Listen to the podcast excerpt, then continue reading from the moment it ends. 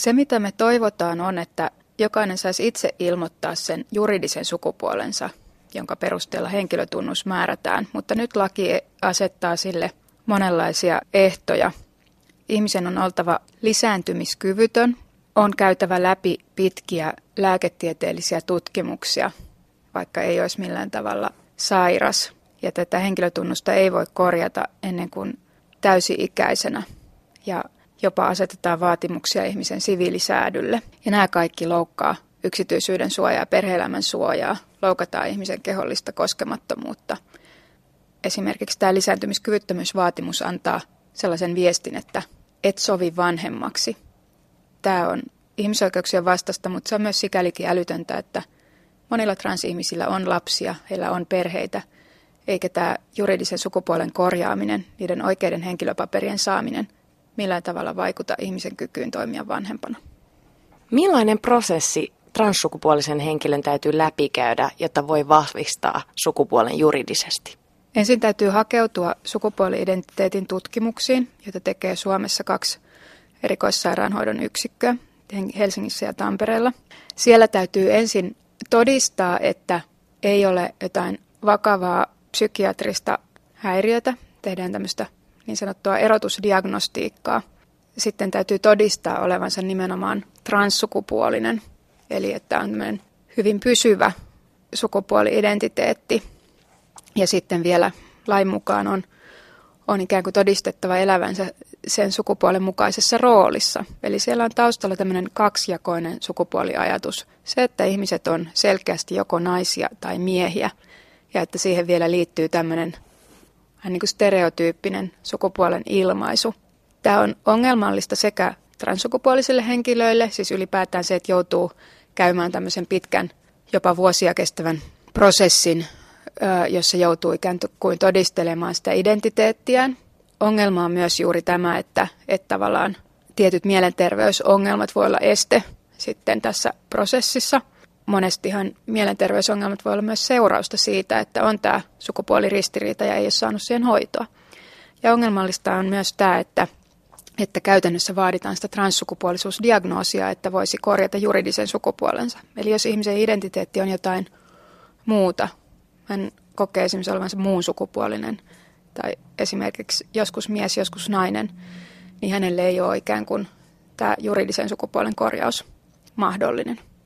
Miten voi todistaa lääkärille, että mä olen transsukupuolinen, enkä esimerkiksi psyykkisesti sairas?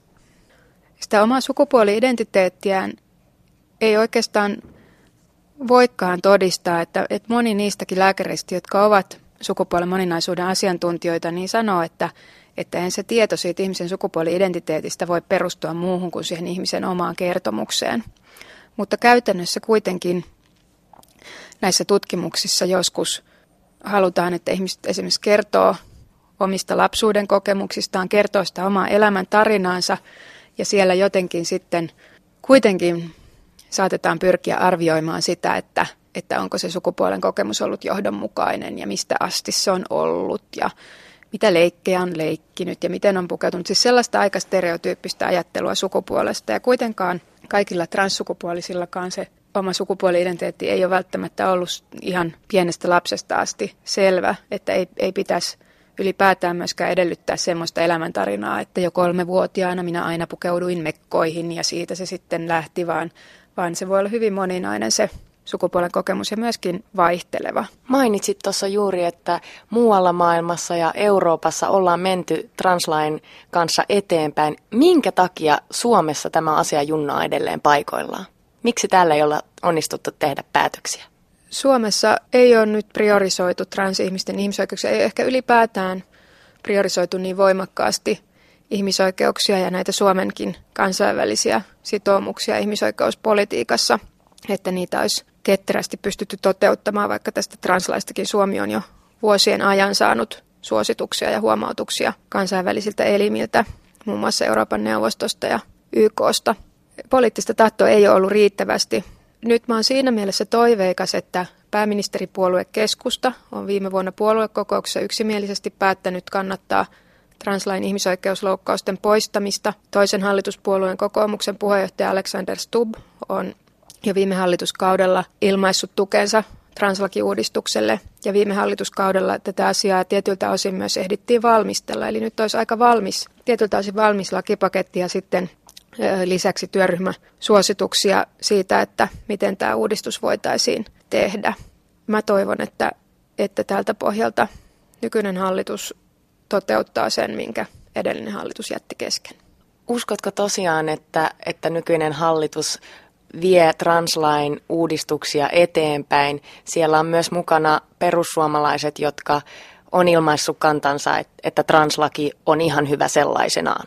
Juuri nyt on tosi tärkeä aika vaikuttaa tähän asiaan ja mä uskon, että asiallisella tiedolla voidaan ja voidaan ainakin yrittää vaikuttaa niin mielipiteisiin, mitä eduskunnassa ja hallituksessa on. Viime viikolla kaksi kansanedustajaa, Outi Mäkelä ja Hanna Sarkkinen, on jättäneet hallitukselle kirjallisen kysymyksen translain uudistuksesta. Eli nyt myös jännityksellä odotan hallituksen vastausta näihin kirjallisiin kysymyksiin. Eli, eli siihen aikooko hallitus viedä translakiuudistusta eteenpäin. Tietysti hallitus on ylipäätään vasta aloittanut työnsä ja osittain myös tekemässä ohjelmatyötään ja sekä edellinen eduskunta että muun muassa laaja joukko ihmisoikeusjärjestöjä on, on vaatinut, että hallitus laatisi tämmöisen ihmisoikeustoimintaohjelman tällä kaudella, samoin kuin, kuin edellinen hallitus laati neljä vuotta sitten. Jos tämmöinen ihmisoikeustoimintaohjelma laaditaan, niin pitäisin erikoisena, jos tämä jo usean vuoden ajan huomattavasti sekä kotimaista että kansainvälistä huomiota saanut ihmisoikeuskysymys jätettäisiin sen ulkopuolelle. Aija Salo, miksi uskot, että nyt aika on oikea, että translaki uudistuu?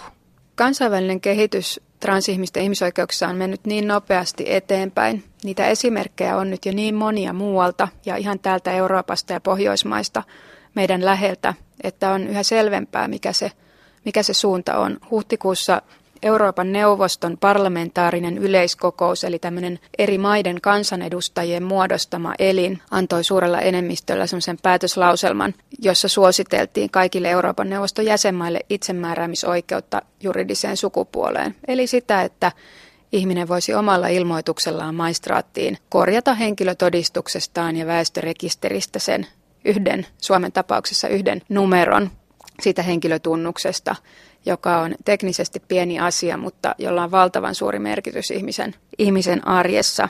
Eli se paine, kansainvälinen paine ja ne positiiviset esimerkit tekee sen, että nyt pitäisi viimeistään täällä Suomessakin ymmärtää tämä asia tehdä. Ja, ja Suomihan on, on pitkin matkaa ikään kuin lupaillut translakiuudistusta ja, ja viime kaudella oli työryhmä, mutta se pitää pitää viedä loppuun. Ja tässä on kyse myös johdonmukaisuudesta, eli kun Suomi kansainvälisesti edistää muun muassa sukupuolivähemmistöjen, eli transihmisten ja intersukupuolisten henkilöiden oikeuksia, niin, niin sen pitäisi näkyä myös Suomessa siinä, että tämä uudistus saataisiin tehtyä. Millaisia tukalia tilanteita transsukupuolinen voi arjessaan kohdata? Jos ajatellaan, että juridisen sukupuolen korjaamista, miksi se on tärkeää, niin kyse on esimerkiksi siitä usein, että ihminen saattaa olla aloittanut sukupuolen korjaushoidot. Esimerkiksi hän käy, käyttää hormoneja ja, ja muutenkin niin kuin sukupuolen ilmaisultaan saattaa olla ihan ikään kuin sen oman sukupuoli-identiteettinsä mukainen ja kuitenkin sitten ne henkilöpaperit laahaa perässä. Eli se tarkoittaa sitä, että henkilö esimerkiksi ää, näyttää mieheltä, häntä sosiaalisesti ihan kohdellaan miehenä, hänellä voi olla miehen nimi tai sukupuolineutraali nimi, mutta sitten kaikissa niissä tilanteissa, joissa hänen täytyy näyttää henkilökortti tai passi, niin sitten siinä passissa tai henkilökortissa onkin se nainen tai että on naisen henkilötunnus. Myöskin ne tilanteet, missä hänen täytyy vaikkapa johonkin lomakkeeseen, lomakkeeseen täyttää henkilötietonsa ja sukupuolensa.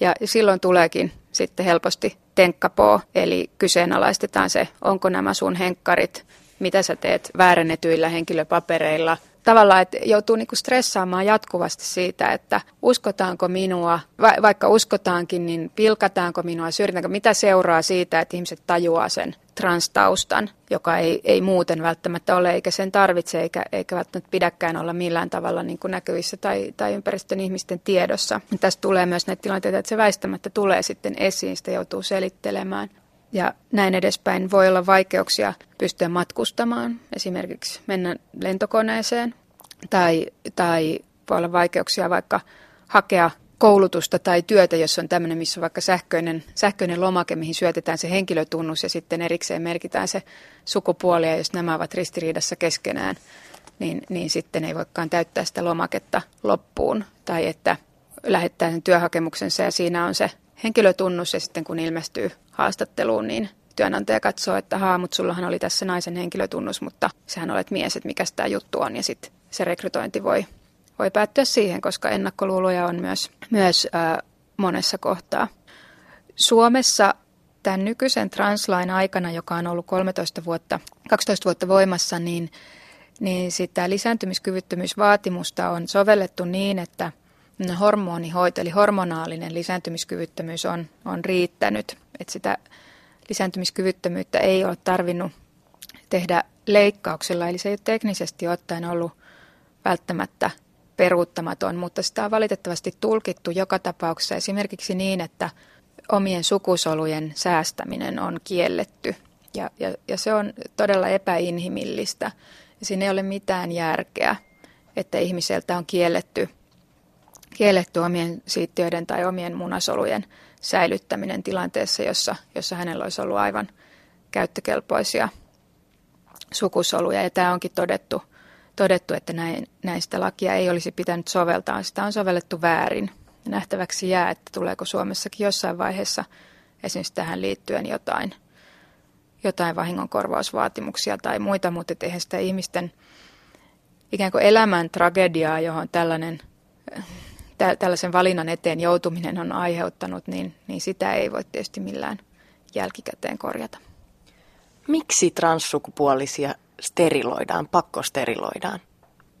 Silloin kun tämä nykyinen translaki valmisteltiin ja tuli voimaan, niin, niin tätä asiaa ei perusteltu siinä lain niin sanotuissa esitöissä, eli, eli lakiesityksen perusteluissa millään muulla asialla kuin sillä, että että jos sukupuoltaan korjaavalta ei edellytettäisi lisääntymiskyvyttömyyttä, niin silloinhan oltaisiin tilanteessa, jossa nainen voisi siittää ja mies voisi synnyttää. Piste. Eli, eli tavallaan tällainen ajatus nähtiin vain anomaliana. Siinä ei käsitelty sitä asiaa perusoikeusnäkökulmasta, eikä tunnustettu sitä tosiasiaa, että, että transihmiset ovat jo vanhempia, että monilla heistä on lapsia ja ja että, että se juridinen sukupuoli ei välttämättä mitenkään liity, tai että sen ei tarvitse liittyä siihen, millainen keho ihmisellä on tai millainen vanhemmuusrooli hänellä on. Mä ajattelen, että se, että näin voitiin tehdä, eli että asia voitiin sivuttaa näin ilman analyysiä, ilman perustelua, niin se johtuu siitä, että jako naisiin ja miehiin ja semmoinen ajatus, että, että siihen sukupuolijakoon liittyy myös kehojen erilaisuus ja lisääntymiskyvyn erilaisuus ja vanhemmuusroolin erilaisuus, se on, se on ollut niin voimakas ja semmoinen kyseenalaistamaton stereotypia. Tosiasiassa kuitenkin esimerkiksi ihmisten kehot ja, ja kromosomisto ja hormonitasot, ne vaihtelee ihan valtavasti ihan ää, muidenkin ihmisten kuin sukupuolivähemmistöihin kuuluvien ihmisten kohdalla. Eli ei se ole ollenkaan niin yksiselitteinen ylipäätään se, se tavallaan semmoinen biologinenkaan sukupuolijako. Sen lisäksi tietysti lisääntyminen tai perheen perustaminen on asioita, jotka ei nykymaailmassa ole välttämättä suoraan muutenkaan kytköksiä siitä, siihen, millainen keho tai millainen lisääntymiskyky kyky ihmisillä on. Hedelmöityshoitoja käytetään paljon, ihmiset tulee vanhemmaksi adoption kautta tai uusperhejärjestelyn kautta tai – tai muuta. Että ei, ei ole mitään sellaista automaattista syytä, minkä takia se, että mitä juridista sukupuolta ihminen on tai, tai minkälaisilla sukupuol- su, sukusoluilla hän voi, voi tai ei voi lisääntyä, niin että nämä olisi jotenkin kytköksissä toisiinsa tai että nämä olisi jotenkin kytköksissä siihen, että saako tämä ihminen tulla vanhemmaksi. Meidän yhteiskunnan ja, ja sen ikään kuin systeemien ja sen byrokratian ja lainsäädännön pitäisi tunnistaa – tämä perheiden moninaisuus myös tässä mielessä. Se on myös lapsen edun asia. Siis se, että ensinnäkin jokainen lapsi saisi sen viestin, että hänen perheensä on arvokas, hänen perheensä on olemassa.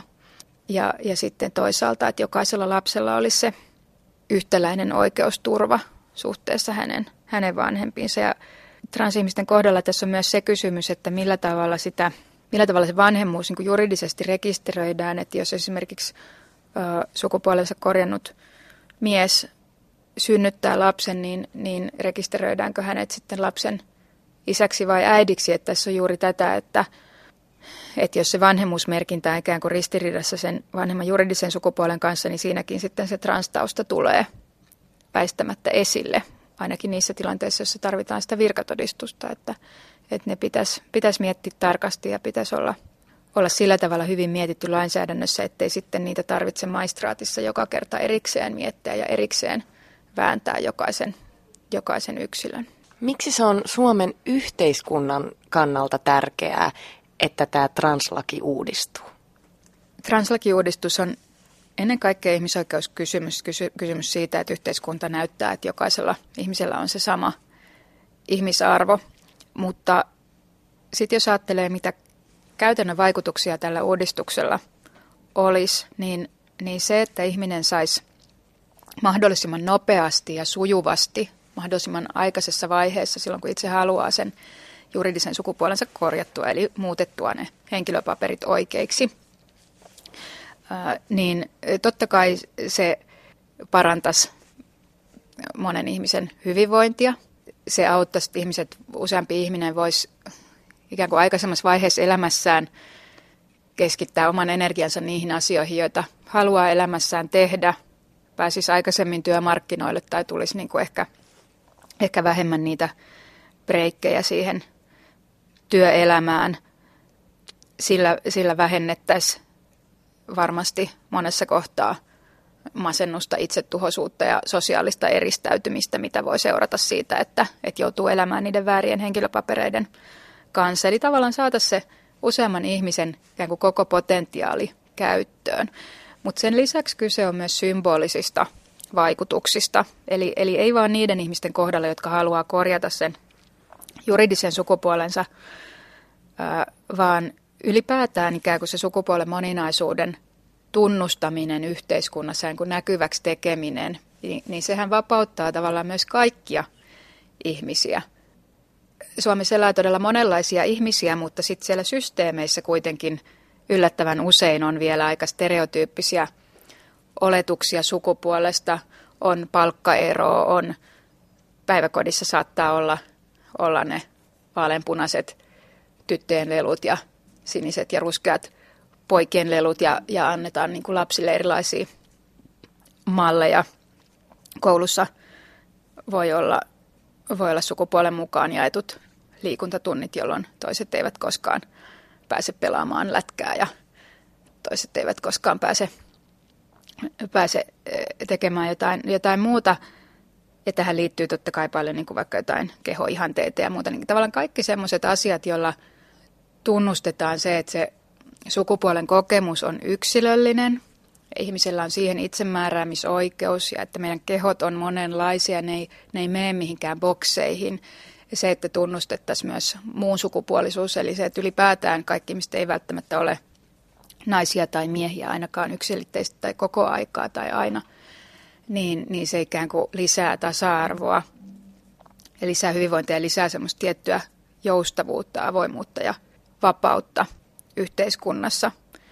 Juridinen sukupuolen vahvistaminen vaatii tosiaan 18 vuoden ikää, mikä tarkoittaa sitä, että translapsi joutuu elämään koko lapsuuden ja nuoruuden väärän sukupuolen kanssa. Millaisia vaikutuksia tällä voi olla translapseen? Jos lapsi ei tule nähdyksi siinä omassa identiteetissään, jos, jos hänen olemassaoloaan ei tunnusteta ja häntä pakotetaan sellaiseen rooliin ja muottiin, joka ei ole hän, niin sillä on tietysti vakavat vaikutukset. Ja, ja ikään kuin se, että jos se lapsen lähipiirissä olevien aikuisten viesti lapselle on, että olet vääränlainen tai, tai sinun tulee muuttua tai että minä tiedän sinun puolestasi, kuka sinä olet, niin, niin sehän antaa myös sitten esimerkiksi lapsen lähipiirissä oleville, oleville muille lapsille sen signaalin, että, että jos ei tuo aikuinen tue tämän lapsen identiteettiä, niin ei meidänkään tarvitse. Ja, ja tavallaan se voi toimia sellaisena lupana myös kiusaamiseen tai, tai eristämiseen. Tästä on paljon esimerkkejä kansainvälisten tutkimusten mukaan trans nuorten itsetuhoisuus on, on aika korkea ja, ja se sukupuoliristiriidan kokemus itsessään on tietenkin ahdistava, mutta kyllä mä ajattelen, että siihen itsetuhoisuuteen ja ahdistukseen vaikuttaa hyvin paljon ympäristön asenteet ja, ja se, että saako tukea vai ei. Ja myöskin se, että jos todella joutuu siinä jokapäiväisessä elämässään jatkuvasti kohtaamaan sekä näitä käytännön esteitä että sitä kyseenalaistamista. Nyt on voimakas paine translain uudistukselle. Mikä on Suomen translain uudistuksen tila? Missä mennään juuri nyt? Nyt odotellaan tietoa siitä, mitä Suomen hallitus, uusi hallitus aikoo translaille ja muille ihmisoikeuskysymyksille tehdä, mikä on hallituksen ihmisoikeuspolitiikka. Julkinen keskustelu translakiuudistuksesta on koko ajan kiihtynyt ja tullut näkyvämmäksi. Viime viikolla Helsinki Pride-viikolla yli 30 ihmisoikeusjärjestöä, nuoriso- ja opiskelijajärjestöä antoi yhdessä hyvin vahvan kannanoton transihmisten itsemääräämisoikeuden puolesta. Ja siinä kannanotossa oli, oli osallistujia pitkälti kautta poliittisen kentän ja uskon, että se on myös semmoinen arvokas signaali. Amnesty, Amnestin Suomen osasto on kerännyt viime viikolla ja tällä viikolla nimiä pääministeri Sipilälle osoitettuun vetoomukseen translakiuudistuksen puolesta ja siinä oli tullut, tullut jo yli 10 000 nimeä. Ja tietysti toukokuussa oli tärkeä askel se, että kun sosiaali- ja terveysministeriön translakityöryhmä jätti loppuraporttinsa, niin, niin siinä ää, se työryhmä totesi, että tulisi selvittää ää, mahdollisuus siirtyä tämmöiseen omaan ilmoitukseen perustuvaan juridisen sukupuolen vahvistamiseen ja että voisi olla perusteltua tarkastella myös tätä ikärajaa. Eli, eli siellä ministeriön asiantuntijatasolla on myös vahva tuki tälle, tälle asialle. Eli, eli tavallaan ikään kuin, ja sitten vielä tähän tämä kansainvälinen kehitys, ikään kuin kaikki merkit viittaa tähän suuntaan. Ja tosiaan pääministeripuolue Keskusta on vuosi sitten puoluekokouksessaan asettunut yksimielisesti tukemaan translain ihmisoikeusloukkausten poistoa ja, ja toivon, että tämä kantaa niin pitkälle, että hallitus, hallitus nyt pikaisesti jatkaisi sitä translain valmistelua, mistä, jonka edellinen hallitus aloitti ja sitten veisi sen nopeasti loppuun.